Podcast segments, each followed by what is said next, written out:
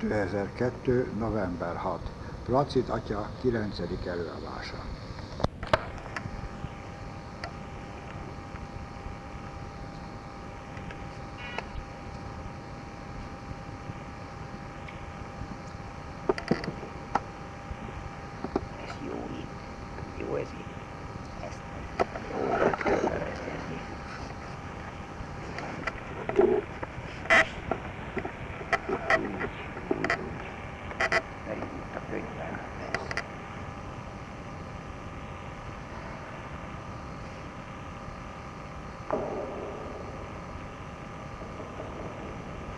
Az Atya, a Fiú és a Szentlélek nevében.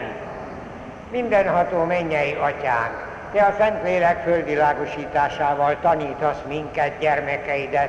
Kérünk, add meg nekünk, hogy szent lelked által megismerjük, ami igaz, megszeressük, ami helyes, és örvendjünk szüntelen az ő vigasztalásán. Krisztus, ami Urunk által. Az Atya, a Fiú és a Szentlélek nevében. Dicsértessék a Jézus Krisztus! A múlt alkalommal azzal fejeztük be, ugye Márk evangéliumának a 2. fejezetét, hogy Jézus végigjárta Galileát és az igét hirdette, az örömhírt hirdette a falvakba és a városokba, tanította a népet. Aztán, hogy az ő tanítását könnyebben elfogadják, könnyebben higgyenek neki, közben egy-két egészen meglepő cselekedete is volt, amit nem lehetett másképp fölfogni, mint hogy valami egészen rendkívüli isteni csoda történt. Ugye idáig 3-ról már hallottunk, az első Kafarnaumban volt, ott a zsinagógában egy megszállottat gyógyított meg, utána pedig Simon Péternek a házába, Simonnak az lázas anyósát gyógyította meg, aztán Galileába járt, nem tudjuk pontosan, hogy Názáretbe vagy pedig egy másik városkába, egy béna ment hozzá, és azt kérte, hogy gyógyítsa meg, ha akarod, meggyógyítsz engem. Ezt a múlt alkalommal hallottuk, most úgy folytatódik a 2. fejezet első 2 sorával, hogy visszatért Jézus Kafarnaumba. A múlt alkalommal ezzel fejeztem be, hogy ezt a következő részt már előre felolvastam, hadd kezdjem most is ezzel. Amikor Jézus visszatért Kafarnaumban, hamar híre ment, hogy újra otthon van.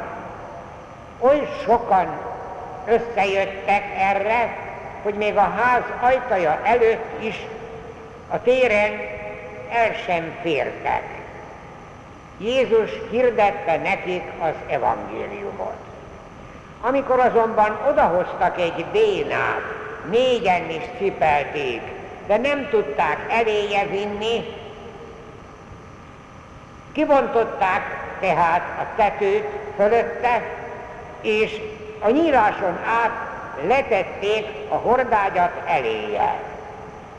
Hitüket látva Jézus csak ennyit mondott: Fiam, bocsánatot nyertek bűneit. Már ebből is érezzük, hogy most itt egy egészen újszerű valami kezdődik, tudniillik, hát legyünk egészen őszinték, nem bűnbocsánatért vitték oda azt a bénát, hanem hogy meggyógyuljon. És az Úr Jézus nem a gyógyulásról beszélt először, hanem a bűnbocsánatról. Tehát ez egy egészen újszerű valami, minden esetre itt most egy csoda történetről is van szó, de ezzel aztán egy vita történet is alakul, mert ebbe azért belekötnek, hogy hát hogyan merte ezt mondani, hogy bocsánatot nyertek bűnei. Na, egy kicsikét a történteket tekintsük egymás után sorjában. Kafarnaumban vagyunk, világos, hogy nem csak a tanításainak, hanem a csodáinak a híre elterjedt, és sokan jönnek, hogy hallgassák, és jönnek olyanok is, akik hát betegek gyógyulást szeretnének tőle kapni, Hát így volt ez a béna is. 4 barátja cipeli hordágyon oda, mikor meglátják a tömeget, hát azt mondja, ez egy reménytelen valami, nem tudják odavinni Jézus elé a hordágyat, a bénát. Hát egy elég érdekes ötlettel a háznak a külső lépcsőjén fölmennek a tetőzetre. Hát ugye ott a délvidéken az ilyen tetőzetek még ma is eléggé gyatrák, hát abban az időben pláne ilyen nádkötegek, egy olyan egészen vékony kis agyagréteggel voltak össze, erősítve, ugye azt nagyon könnyű volt kibontani, és pontosan az Úr Jézus elé letették ezt a bénát, de mégsem szólaltak, mert legalábbis az evangélium nem mondja, hogy valamit is kértek volna, de hát annyira világos volt a helyzet, és az Úr Jézus veszi kézbe a dolgot, ő kezdeményez, és ő mond egy egészen váratlan valamit, hogy bűneid megvannak bocsájtva. Testi gyógyulás és lelki gyógyulás. De hát testi gyógyulást kértek, viszont Jézus nagyon jól tudta, hogy a lelki gyógyulás a fontosabb, mert a lelki gyógyulás után a testi gyógyulás az már sokkal könnyebben megy, de a lélek gyógyulására jött ő a földre. Hát ugye tudjuk azon nagyon jól, hogy az emberiség Ádám bűne után Istentől elszakadt volt, bűnbe esett volt, mert nem tudott belőle kikecmeregni a saját lehetőségei, a saját jóvátételi, elégtételi lehetőségei végesek voltak, a végtelen Isten bocsánatát megszerezni egyszerűen lehetetlenség volt, tehát az Úr Jézus az emberiség tragédiájának a megoldására jött, a bűnök bocsánatára. Ő azért jött, hogy megszerezze nekünk az isteni bocsánatot. És hát végső soron ez a bocsánat elengedhetetlen volt, tehát akárhogyan az Úr Jézusnak azért csak ki kellett lukadnia a csodák után is erre a lényegre, hogy tulajdonképpen nem annak a bénának a meggyógyítása a legfontosabb, hanem a megbénult embereknek a meggyógyítása, a lelki meggyógyítása. Az, hogy a léleknek az állapota, az emberinek a bűnei mennyivel vannak kapcsolatban a betegséggel, a testi betegséggel, erről már talán beszélgettünk is, kétségtelen, hogy abban az időben nagyon szoros kapcsolatot tételeztek föl, mert valamiképpen olyan primitív módon úgy gondolták, hogy nagy bűnt követhetett el, hogy az Isten megbüntette és béna lett. De még aztán azt is megengedték, hogy esetleg nem ő, hanem a szülei követtek el valami nagy bűnt, és annak az eredménye ez, hogy meg kellett büntetni ezzel. Hát azért nézték le abban az időben a betegeket, de a szegényeket is, mert hogyha valaki mindig erényesen az isteni törvényeket teljesíti, akkor annak gazdagnak kell lenni, annak egészségesnek kell lenni, a nagy család, hosszú élet, stb. Így képzelték el ezt abban az időben. Az Úr Jézus eléggé komolyan küzdött ellene, tudjuk azt az esetet annál, a világtalannál, mikor megkérdezték tőle, hogy ez követte el a bűnt, vagy a szülei. De se ez nem, se az. Az Úr Jézus se tagadta, hogy van kapcsolat a bűn és a büntetés a betegség között, de nem ilyen primitív módon, hanem az Ádám bűne után keletkezett az édenkertben nem ismert betegség, szenvedés, fájdalom, akkor keletkezett. Hát kétségtelen, hogy valamiképpen a bűnnek a következménye volt, de nem ilyen egyszerűen. Na de viszont érdekes, ott voltak azért ilyen írástudók is, tehát intelligens emberek is a tömegbe, a sokaságba, és azok mindjárt belekötöttek, mindjárt elkezdtek gondolkodni, hogy hogy mondhatott ilyesmit, bűnt bocsájtani csak Isten tud. Hát ezt az Úr Jézus is tudta, és tudta azt, hogy ebben nekik igazuk van, tehát nem lehet ellene mondani, ezért így folytatódik Márk evangéliumában ez a történet. Néhány írástudó ott ült a sokaság között, ezek így tanakodtak szívükben. Hogyan beszélhet így ez az ember, káromolja az Isten, hiszen senki sem bocsáthatja meg a bűnöket, csak is az Isten. Jézus belelátott a gondolataikba, és így szólt, miért gondoltok ilyet magatokban? Mi könnyebb, ha azt mondom a bénának, bocsánatot nyertek bűneid, vagy ha azt, kelj föl, fogd horgágyadat és menj haza. De tudjátok meg, hogy az emberfiának van hatalma a földön a bűnök megbocsátására. Ezzel a bénához fordult, mondom neked, kelj föl, fogd ágyadat és menj békével. Az pedig azonnal fölkelt, vette az ágyát, és mindnyájuk szeme láttára kiment a helyiségből. Erre mindenki egyszerűen magán kívül volt, és dicsőítette az Istent, de hozzáfűzték, hogy ilyet még nem láttunk soha. Úgy látszik az írástudók, hát kétségtelen, hogy beleköthettek ebbe, hogy meri ezt mondani, hogy bocsánatot nyernek a bűneid, mikor azt tulajdonképpen csak az Isten teheti. Ha pedig egy ember az Istennek a lehetőségét magának tulajdonítja, azt káromolja az Isten, és ezt a mózesi törvények az ilyen istenkáromlást halállal büntették. Tehát az Úr Jézus tulajdonképpen azért a borotva élen táncolt, amikor ezt mondta, de nagyon érdekes, ahogyan folytatta, ő elfogadja azt, hogy valóban istenkáromlás lenne, hogyha egy ember tulajdonítaná magának ezt, de nem ő. És itt érdekes, erre majd külön ki kell térnünk, hogy ő itt az ember fiának mondja magát, de világos volt, hogy tudjátok meg, hogy az ember fiának van hatalma a bűnök bocsánatára, és akkor történik a csoda, tehát bizonyít. Az Úr Jézus egészen napnál világosabban bizonyítja az írástudóknak. Még egyet hadd szabadjon mondani, hogy miért gondoltok ilyesmit szívetekben.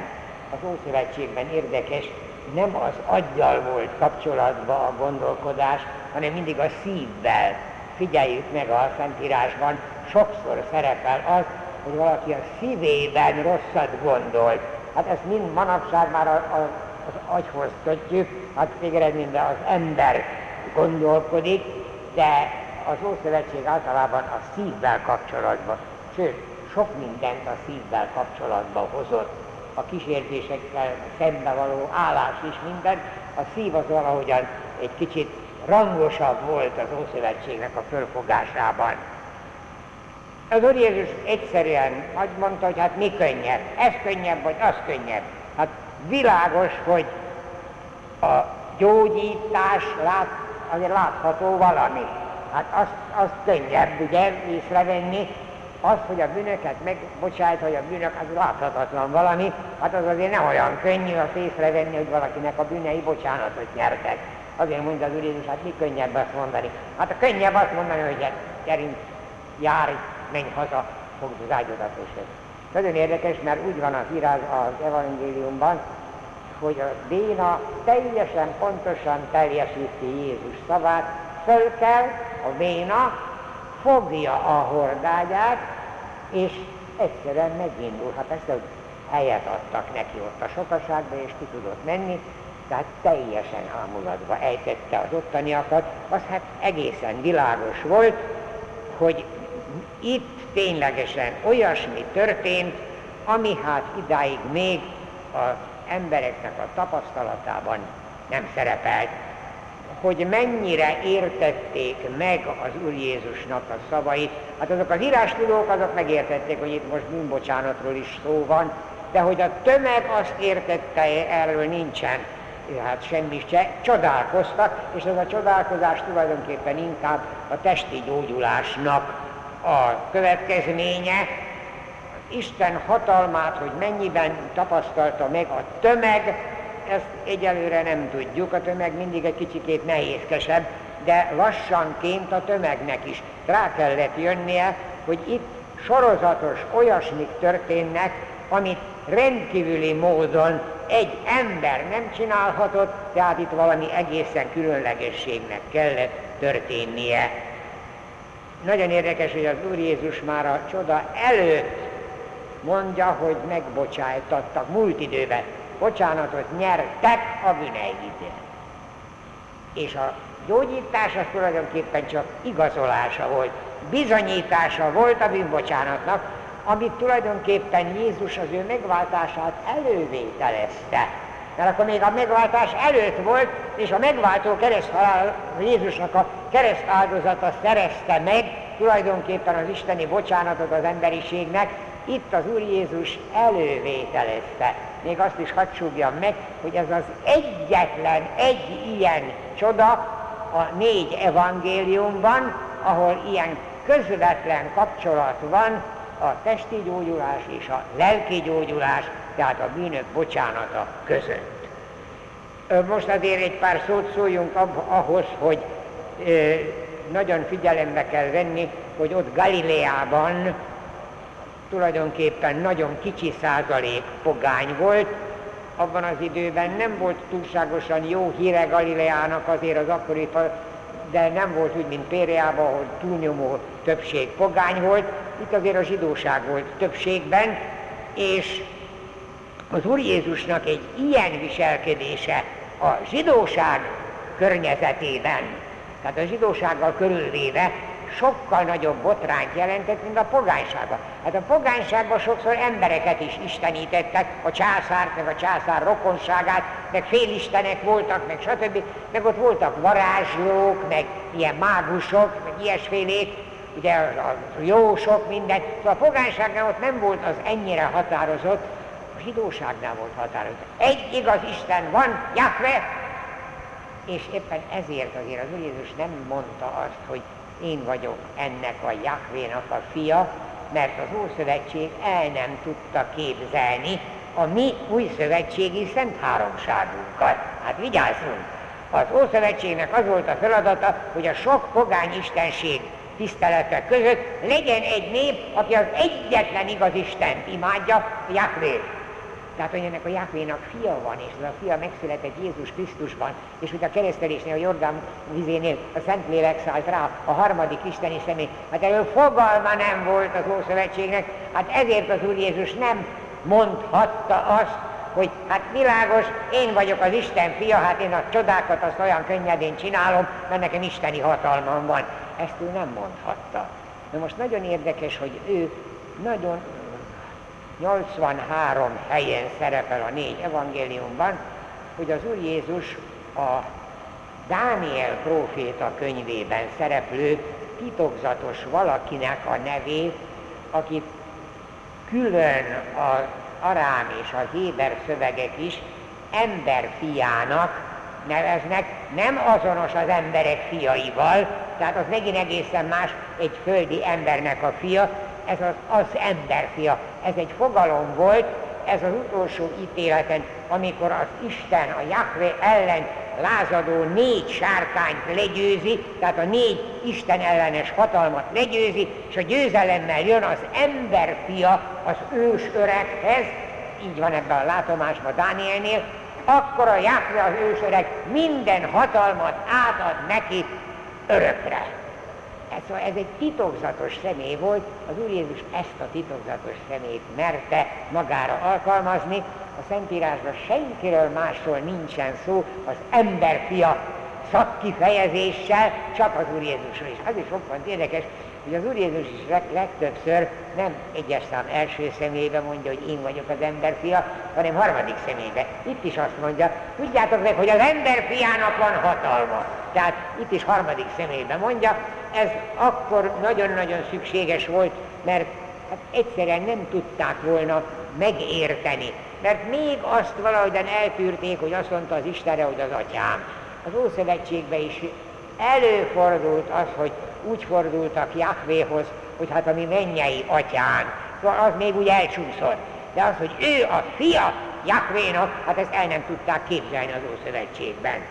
És az, hogy ő egyszerűen hát az Istennek a hatalmával gyógyít, és elővételezi az ő megváltását, és pontosan ez történik ott a béna meggyógyulása előtt.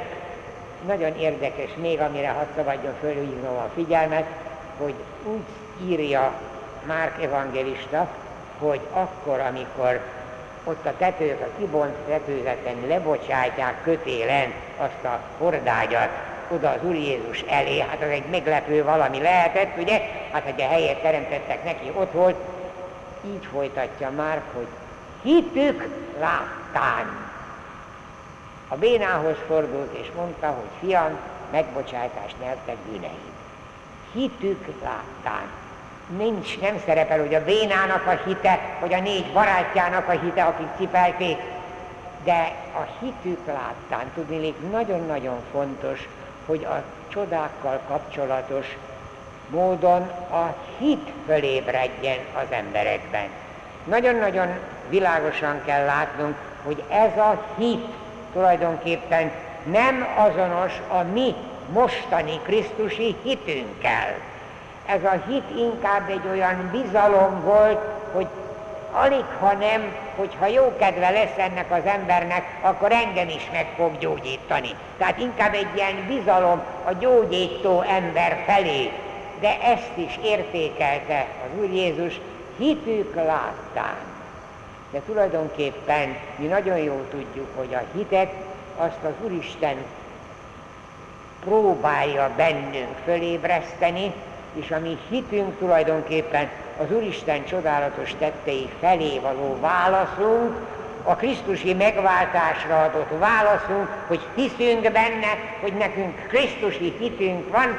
Erről aztán Márk majd a továbbiakban sokszor szerepel, sokszor beszél, de itt most még ez, hogy hitük láttán, ez még nem ugyanaz a hit, mint amit mi Krisztusi hitnek nevezünk, ez egészen természetes. Az újszövetségi hit világos, hogy elsősorban Jézus Krisztusra irányul, éppen a fölkínált megváltást tartalmazó újszövetségre, a megváltott Krisztusi életre, amire ugye a keresztségbe születünk bele, tehát tulajdonképpen az Úristen kezdeményezi bennünk is, és mi erre adjuk a választ. De nagyon jól kell tudnunk, hogy azért ez a hit már nem azonos azzal a csodaváró bizalommal, hanem ez már egy kicsit nem a földi szinten van, ezt úgy szoktuk mondani, hogy ez már az isteni szintre van transponálva, tehát áthelyezve, fölemelve. Ez is persze az Úristen segítségével történik. Ez már annak az alapja, hogy ezért érdemjellegű a hit. Erről Márk nagyon-nagyon világosan fog a továbbiakban beszélni. Itt most csak azért hívom fel a figyelmet, hogy világosan lássuk, hogy ő is próbálta visszaállítani azokat az időket, amikor az Úr Jézus kezdte tulajdonképpen a nyilvános működését, és ezt a hallatlan nagy dolgot, hogy nekünk az isteni részesedéssel kell a hitünket, a Krisztusba való hitünket, amivel bennünket, a mi életünket, most megint hát mondjam azt a két görög szót, ami bioszunkat Zoévá emeli föl, Zoévá minősíti, tehát isteni hitet ad nekünk, ez majd kidomborodik a későbbiekben. Most egyelőre ugye Kafarnaumban vagyunk, itt ez világos, mi is hinni akarunk, és hinni akarunk abban, hogy az Isten a mi hitünk alapján csodákat is tud művelni. És nekünk ezekre a csodákra nagyon nagy szükségünk van, tehát nekünk is kell ezt az utat járnunk, a hitnek az útját, olyan bizalommal, olyan ténylegesen ráhagyatkozó bizalommal és hittel, hogy az Úr Jézus csodával válaszoljon rá, mert a mi életünkben is annyi nehézség, annyi szenvedés, annyi fájdalom van, hogy nagyon-nagyon nagy szükségünk van az Úristennek a csodáira is.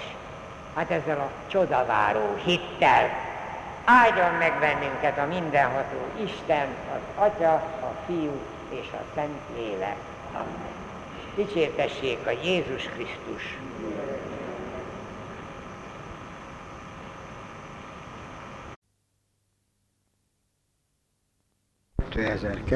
November 13. Placid atya előadása, Szent Márk.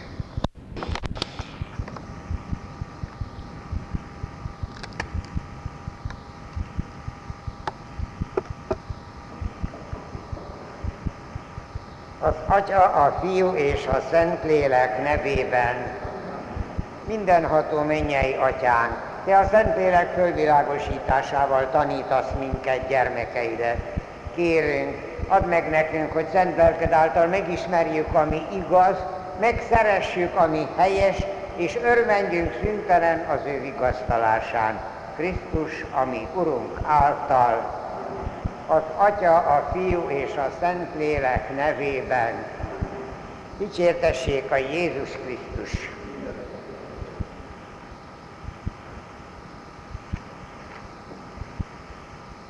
Márk evangéliumának a 2. fejezetében most ismét következik egy apostol meghívás, ami azonban eléggé erősen különbözik attól, amit az első fejezetben hallottunk és elemeztünk, ugye akkor a Genezáret Tava mellett a halászokat, 2 testvérpárt hívott meg, Simont és Andrást, Jakabot és Jánost. Ezek halászok voltak, a mostani meghívás egy egészen más foglalkozásút érint. Hallgassuk csak meg, hogyan folytatódik a 2. fejezet a 13. sorával. Jézus akkor a tó partjára ment, de a sokaság utána tódult, és ő pedig tanította őket. Ahogy a kafarnaumi vámnál elhaladt, meglátta, hogy ott ül az asztalnál Lévi, Alfeus fia, egyszerre megszólította, kövess engem. Az pedig azonnal fölkelt, és követte Jézus. Amikor aztán este Lévi megvendégelte őt, és az asztalnál ülők között sok vámos és bűnös ember is akadt, a tanítványaival együtt ott volt Jézus, és amikor ezt a farizeusok írástudói meglátták, megkérdezték a tanítványokat, miért eszik a mesteretek a vámosokkal meg a bűnösökkel együtt. Jézus meghallotta ezt, és így válaszolt nekik, nem az egészségeseknek van szükségük orvosra, hanem a betegeknek. Én nem azért jöttem, hogy az igazakat hívjam, hanem a bűnösöket.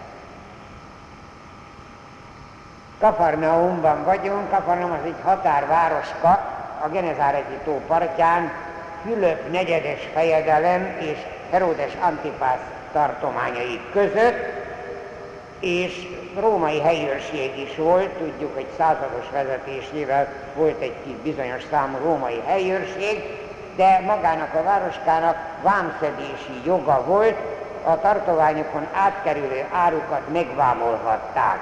De az úti vámon kívül ezek a vámszedők hajtották be a megszálló római hatóságok által kivetett úgynevezett fejadót is.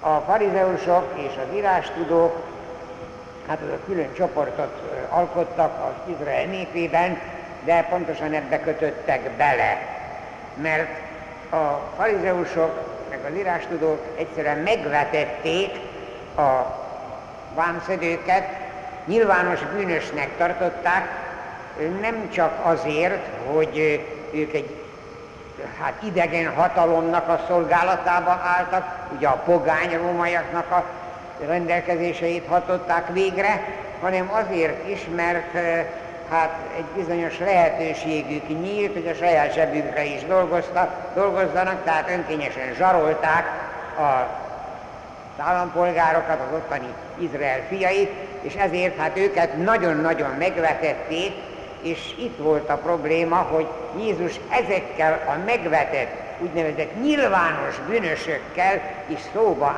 állt, pláne elment vendégségbe hozzájuk. Persze azért voltak jóhiszemű vámosok is, nem volt mindenki olyan zsaroló.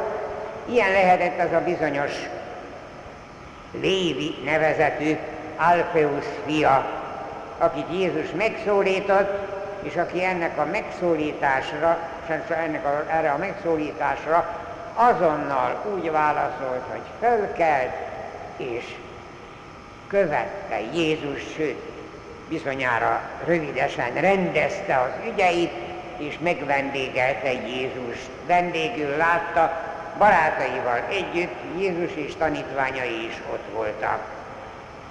Már itt megjegyezhetjük, hogy itt Alfeus fia Léviről van szó, de ennek a Lévinek kettős neve volt. Tudjuk, hogy abban az időben sokaknak volt kettős nevük, hát Saul, Pál is például az kettős nevű volt, mégpedig Lévi, Máté. De érdekes, mint Vámos, ő a Lévi nevét használta, de aztán, mint Krisztus követője, nem szerepel Lévi néven, illetve kétszer szerepel az evangéliumban, de csak megemlítik, mindig Mátéként szerepel. És az azért érdekes, mert ugye a többi tanítványok a zöme, hát halászok voltak. Azoknak nem volt túlságosan szükségük arra, hogy írásbeli munkákat végezzenek. Egy vámosnak meg kellett írni a jelentéseket, tehát ő tulajdonképpen hát otthonos volt az írásban is, és ezt, mint Krisztus tanítványa is felhasználták, tudjuk, hogy Máté volt a legelső, aki összegyűjtötte Jézusnak a beszédeit, a példabeszédeit, a csodáit, az érdekesebb mondásait, és ebből egy összefüggő írást produkált, persze az arám nyelvén, az ő anyanyelvén, aki hát ugye ottani Kafarnaumban arámul beszéltek, és nagyon érdekes, mert ezt a, mondjuk Máténak ezt az első írását Eusébius még látta, sőt, Szent Jeromos is még töredékeket talált belőle, meg vannak róla emlékeink, írásos emlékeink, hogy ezek még a második századnak a közepetáján is közkézen volt. Ez a Máté arám szövege, de ezt aztán lefordították görögre, és a görög szöveg maradt meg, nem egészen azonos módon, mert közben más evangéliumok is megjelentek, tehát egy kicsikét változtattak rajta, kicsikét kiegészítették, ez a mai Máté evangélium. Tehát ez tulajdonképpen eredetileg Alfeus fia Lévinek a munkája volt. Ez a mai Máté evangélium. A farizeusokról is kell pár szót szólnunk, mert azok tulajdonképpen itt érdekesen szerepel a farizeusok írástudói. Máskor 31 néhány alkalommal a Szentírásban így szerepel, hogy a farizeusok és az írástudók. Tudjuk, a farizeusok között is voltak írástudók, ez a kettő azért nem azonos csoport, mind a kettő egy bizonyos csoportot alkotott, az írástudók nem voltak olyan szoros csoportban, a farizeusok azok voltak ilyen, még ki is zárták maguk közül azokat, akiket hát méltatlannak találtak, tehát, mert ott azért nagyon kényesek voltak arra a farizeusok, a farizeus csoport, akik hát tulajdonképpen a szadduceusok és az eszénusok ilyen csoportosulás, a pártszerűséggel szemben voltak a farizeusok. Akkor Jézus korában ez a három volt, a farizeusok, a szadduceusok és az eszénusok.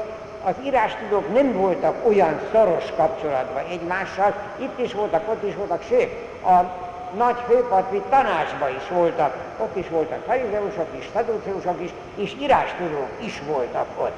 Na, a farizeusokat az jellemezte, hogy ők nagyon, de nagyon a mózesi törvényekhez ragaszkodtak, a hagyományokat nem nagyon tisztelték, de a mózesi törvényeket, különösen a babiloni fogság után olyan aprólékosan magyarázták, hogy ténylegesen egészen hát, nehéz volt azokat követni, de ők nagyon-nagyon komolyan követték, és ők a buzgóságnak ezt tartották a mércéjének, hogy ők a törvényhöz ragaszkodnak. Sokszor egészen szőrszálhasogató módon, de ők saját magukat tartották igazi izraelitáknak. Az írástudók, akik közöttük voltak, azok egy kicsikét, mondjuk úgy szabadabbak voltak, ők jobban ismerték az írásokat, nem csak a mózesi törvényeket, mert az a farizeusok azok ragaszkodtak az 5 mózesi könyvhöz. Az írástudók a többi ószövetségi szentiratokat is ismerték, azokat is magyarázták és azokat is tanították. Térjünk vissza Márk evangéliumához, a déli vidékeken az esti idő a lakomáknak az ideje, mert akkor egy picit hűvösebb van már, ténylegesen a Lévi házában lévő lakoma is, hogy az pontosan aznap történt, vagy a következő napok egyikén, hát ezt nem lehet már kideríteni, minden esetre azért a Lévinek el kellett intézni még a saját dolgait is, de ő akkor már úgy érezte, hogy ő Jézust fogja követni, az ő tanítványai közé tartozik. Összejöttek ott a barátok, a farizeusok írástudói is ott voltak, és hát azok belekötöttek abba, hogy hát miért, hogy a Jézus ezek közé megy. Nagyon érdekes, mert azért megböcsülték úgy titokban egy kicsit, mert úgy kérdezték a tanítványokat, hogy miért eszik együtt a mesteretek. Tehát azért elfogadták, hogy ő az valami egészen rendkívüli bölcs valaki, aki a szónoklataival, a tanításaival azért úgy megdöbbentette az embereket, ezt az írástudók is elfogadták, csak ők egyszerűen nem tudtak ebbe valamiképpen belenyugodni, hogy ez a bölcs mester, ez hogy tud leereszkedni, megalázkodni úgy, hogy ezekkel a vámosokkal és bűnösökkel együtt egy asztalhoz ül, vagy egy asztal mellett, hát lakomán vesz részt. Jézus meghallotta ezt a kérdést, és ő maga válaszol rá, mégpedig kétféleképpen egy közmondást utal. Ez a közmondás, akkori közmondás így hangzott, hogy az orvosok nem az egészségesekhez állnak közel, hanem a betegekhez. Hát Jézus egy kicsit élesebben fogalmaz, hogy nem az egészségeseknek van szükségük orvosra, hanem a betegeknek. De mindenképpen ezzel a közmondással kapcsolatos Jézusnak ez a mondása. A másik mondat az pedig összefoglalja tulajdonképpen Jézus egész megváltó művét.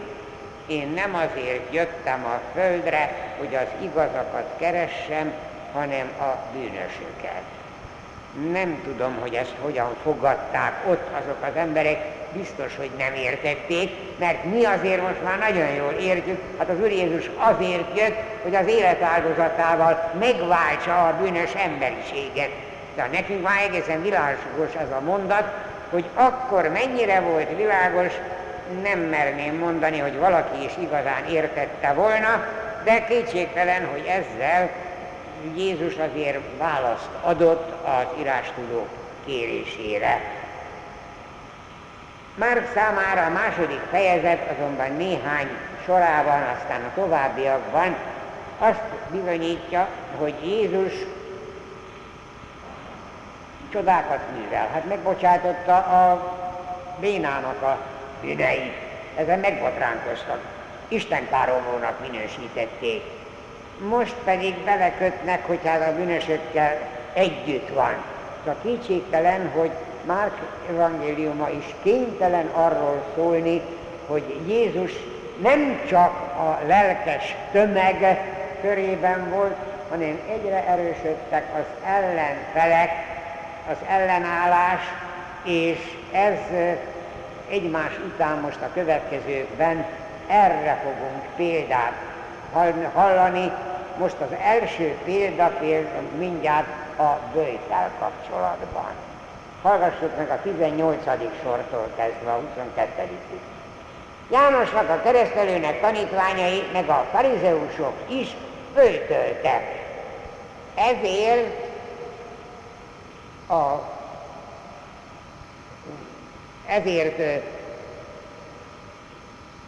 a farizeusok beléjük kötöttek, hogy Jézus tanítványai nem böjtölnek. Megkérdezték, miért van az, hogy Jánosnak, meg a farizeusoknak tanítványai böjtölnek, a te tanítványai pedig nem teszik ezt. Jézus így válaszolt. Böjtölhet-e a nász nép, amíg velük van a vőlegény? Ha eljön a nap, amikor elvétetik tőlük a vőlegényt, akkor majd böjtöljenek. Senki sem var régi ruhára új szövetből való foltot, vagy ha igen, akkor az új szövet kiszakítja a régit, és még nagyobb szakadást terem. senki sem tölt új bort régi tömlőbe, különben az új bor szétrepeszti a tömlőket, és kárba vész minden, a bor is, meg a tömlők is. Az új bor kizárólag új tömlőkbe való. Hogy megértsük pontosan, hogy mi volt itt a probléma a böjttel kapcsolatban, egy kicsit ismernünk kell az akkori böjtölésnek a hagyományát, az akkori szokásokat. Tudjuk, hogy az antik világ is ismerte a böjtöt, és hát ez egy bizonyos vallási aktus volt. A legősi formájában a böjtöt önmagát értékelték, nagyon érdekesen. Ilyen megokolással ez még az Ószövetség előtti mezopotámiai, sumír, akkád, asszír világban ilyesféléket mondtak, erről írásunk van. Minél kevesebbet eszik valaki, annál kevesebb rosszat vesz magához, és így már megmagyarázták, hogy az evés bizonyos mértékben rossznak ugye az anyagot rossznak tartották, ugye ezek abban az időben ilyen, valami volt, amit az Izrael fiai nem fogadtak el, hiszen az anyag is Isten teremtése, tehát nem lehet eleve azt mondani, hogy az egyik anyag rossz, a másik anyag jó, bár ezért valljuk meg őszintén nem egészen logikus volt, mert nekik is voltak tiszta állatok és tisztátalan állatok. A régi pogányságnál is nagyon érdekesen alakult a külső termékenyüléssel szaporodó melegvérű állatok húsának fogyasztása káros volt, tehát tilos, ez a belső. És a külső termékenyüléssel szaporodó hidegvérűek, tehát a halak, a hüllők, azoknak a fogyasztása az nem volt tilos, nem volt káros. Így vélekedtek, úgyhogy ez is bizonyos mértékben aztán belejátszott abba, hogy az Ószövetség népe is a halat ehetőnek tartotta, az Újszövetségben viszont a hal étkezés, hogy az nem tartozott a böjthöz, az azért volt, mert a legszegényebb nép a földközi tenger partján szállított hallal élt, az volt nekik a legegyszerűbb étkezés, tehát azt nem lehetett megvonni tőlük. De ennek azért története van, az ószövetségi, mózesi törvények nagyon érdekesen az egész esztendőnek egyetlen napjára sűrítették a böjtöt, a Jom Kippur napjára, ez szeptember vége felé van, és ez még nem az, hogy 6 héttel előtte nem esznek a mai izraeliták kovászos kenyeret, hanem csak maceszt, de a Jom Kippur napjára teljes böjtöt írt elő a mózesi törvény. Aztán később a babiloni fogság utánról vannak olyan irataink, amelyek 4 napot jelölnek meg kifejezett böjtölésnek. De ez a böjtölés akkor úgy volt, hogy naplementéig, tehát az egész nap, mert a naplementével már a másik nap kezdődött, az egész nap nem ettek, nem ittak. Egy kicsit hasonlított a mostani Ramadánra, mert ott is ez a szabály tulajdonképpen. De tudjuk, hogy voltak önkéntes böjtök az Izrael fiai között, mégpedig eléggé érdekesen hétfőn és csütörtökön böjtöltek. Ez a böjt vallási fogalom volt, és mindig együtt volt az imádsággal és az alamiználkodással. Tehát böjt, imádság, alamiználkodás, ez mindig a vallásos életnek a veleje volt, a lényege volt. Jézus is szólt mindezekről a hegyi beszédben, a böjtről is, az imádságról és az alamiználkodásról is. Ő egy kicsikét azért az önkéntes megtartóztatást azt tisztelte és becsülte, de a túlságosan formalista böjtöt, ugye a hegyi beszédben mondja, hogy valaki hamutszóra, fejére és szomorúan jár kell, és meg sem mosakszik, az így nem stimmel. Hogyha böjtölsz, akkor azért legyél vidám, legyen a böjt, az legyen belső. Szóval az Úr Jézus nem egyezett teljesen az akkori böjti gyakorlattal, kilógott egy kicsikét, és hát ez egy olyan mozzanat volt, amiben bele lehetett kötni. Az apostoli egyház sok mindent átvett a judaizmusból, azok bizonyos szokásokból, de érdekes. Szent János idejében, tehát a század végén Márk evangéliuma még erről nem beszél, de a század végén azért hát a Krisztus hívők is böjtöltek, de akkor már elszakadtak a zsidóságtól, és roppant érdekes, a zsidóságnál ugye hétfőn és csütörtökön volt ez az önkéntes böjt. A Krisztus hívőknél szerdán és pénteken, hogy nem ugyanazon a napon legyen. Szóval ezek ilyen apró jelenések, de kétségtelen, hogy ez köztudott volt, hogy Keresztelő János, hát az remete volt, és hát a remete egyszerűségben élt ott a Jordán partján. Tudjuk azt, hogy hát az eledele is hát olyan volt, hogy vadmézet, meg sáskát, ilyen pirított sáskát evett, de hogy a tanítványaitól milyen böjtöt kívánt, ezt nem egészen tudjuk meg most kideríteni, ahogyan a farizeusok böjtjét is, csak úgy egy kicsikét sejtjük, hogy hogyan volt, de ezt hasonlították össze Jézus tanítványainak a nem böjtölésével. Na most érdekes, hogyan az Úr Jézus ezt megmagyarázza, hogy ez a nem böjtölés egy ugyanolyan természetes, mint majd lesz a böjtölés. Az is természetes lesz. És itt most felhasználta az Úr Jézus az Ószövetségnek azt a gondolatát, hogy Jahvénak és a választott népnek a kapcsolata hasonlít egy házas szövetséghez. És itt is erre utal, hogy ameddig a nász nép mellett ott van a vőlegény, hát addig az a természetes, hogy nem böjtölnek. Ha majd elvétetik tőlük a vőlegény, akkor majd böjtölnek.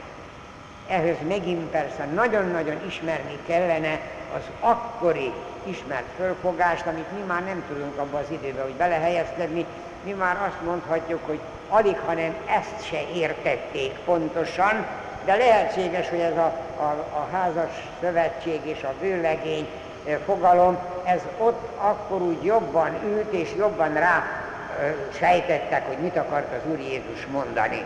Mi már nagyon jól tudjuk, hogy Jézus tanítványai Jézus mellett már az üdvösség idejének örömében élnek, hát ehhez nem fér, vagy nem passzol sehogyan sem a böjtölésnek az önmegtartóztatása.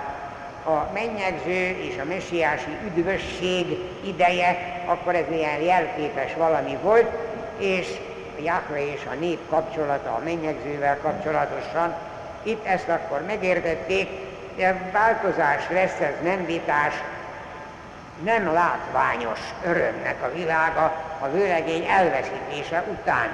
Lehetséges, hogy az Úr Jézus egészen komolyan az ő távozására utalt ezzel. Lehet, hogy a tanítványok is értettek ebből valamit, de hát mi most már teljesen világosan látjuk, hogy az akkori nem böjtölés ugyanolyan természetes, mint a mostani gyakorlatunkban a böjtölésnek a ténye. A végén aztán az Úr Jézus nagyon érdekesen utal arra, hogy a tanítványok nem a múltba élnek, és nem a jövőbe élnek, hanem a jelenbe élnek. Tehát a jelenhöz nem tartozik hozzá a böjt. De, hogy ez a jelen egy egészen új jövőt jelent, azt az Úr Jézus nagyon jól tudta, mert az új jövő az az ő megváltása lesz. És erre utalt, amit ott megint csak nem értettek, erre utalt azra, hogy a régi ruha szakadására új foltot nem tesznek.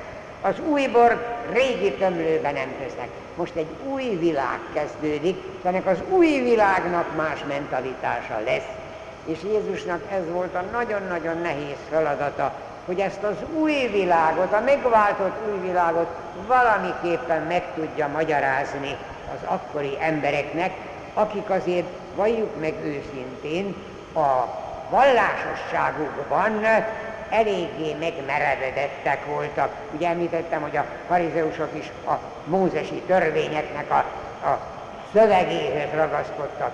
De ugyanígy voltak a főpap is, meg a főpapi tanács is, az is tulajdonképpen egy megmerevedett vallásossággal találkozott az Úr Jézus, és ehhez kellett neki valamiképpen előkészíteni, hogy megértsék, hogy egy teljesen új világ keletkezik az ő megváltásával, és kétségtelen, hogy a Márk evangélium a második fejezetében ezt az igazságot három példán is ismerteti, bizonyítja, Az első volt ugye a béna meggyógyítása után a Jézus szava, bűneid meg vannak bocsájtva, megbotránkoztak, és akkor azt mondta, hogy igen, az emberfiának van hatalma erre.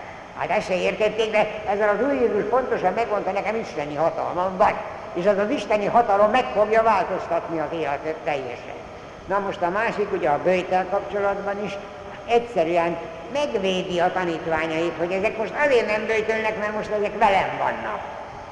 A harmadik, az a következő alkalommal térünk majd rá, egy ilyen összeütközési lehetőség volt, ahogyan az akkori megmerevedett zsidóság a szombati pihenő napot fölfogta, hát az Úr Jézus ezzel is sokkal nagyobb vonalú volt, hát ugye az ő kijelentése az, hogy hát ne gondoljátok, hogy az ember van a szombatért. A szombat van az emberért. Hát a kettő között nem lehet úgy mérlicskéni, hogy a szombat fontosabb, mint az ember. Az ember a fontosabb, de a szombatot mindenképpen ő is megtartotta. Na ennek az egész históriájára majd a következő szerdán térünk rá, addig is.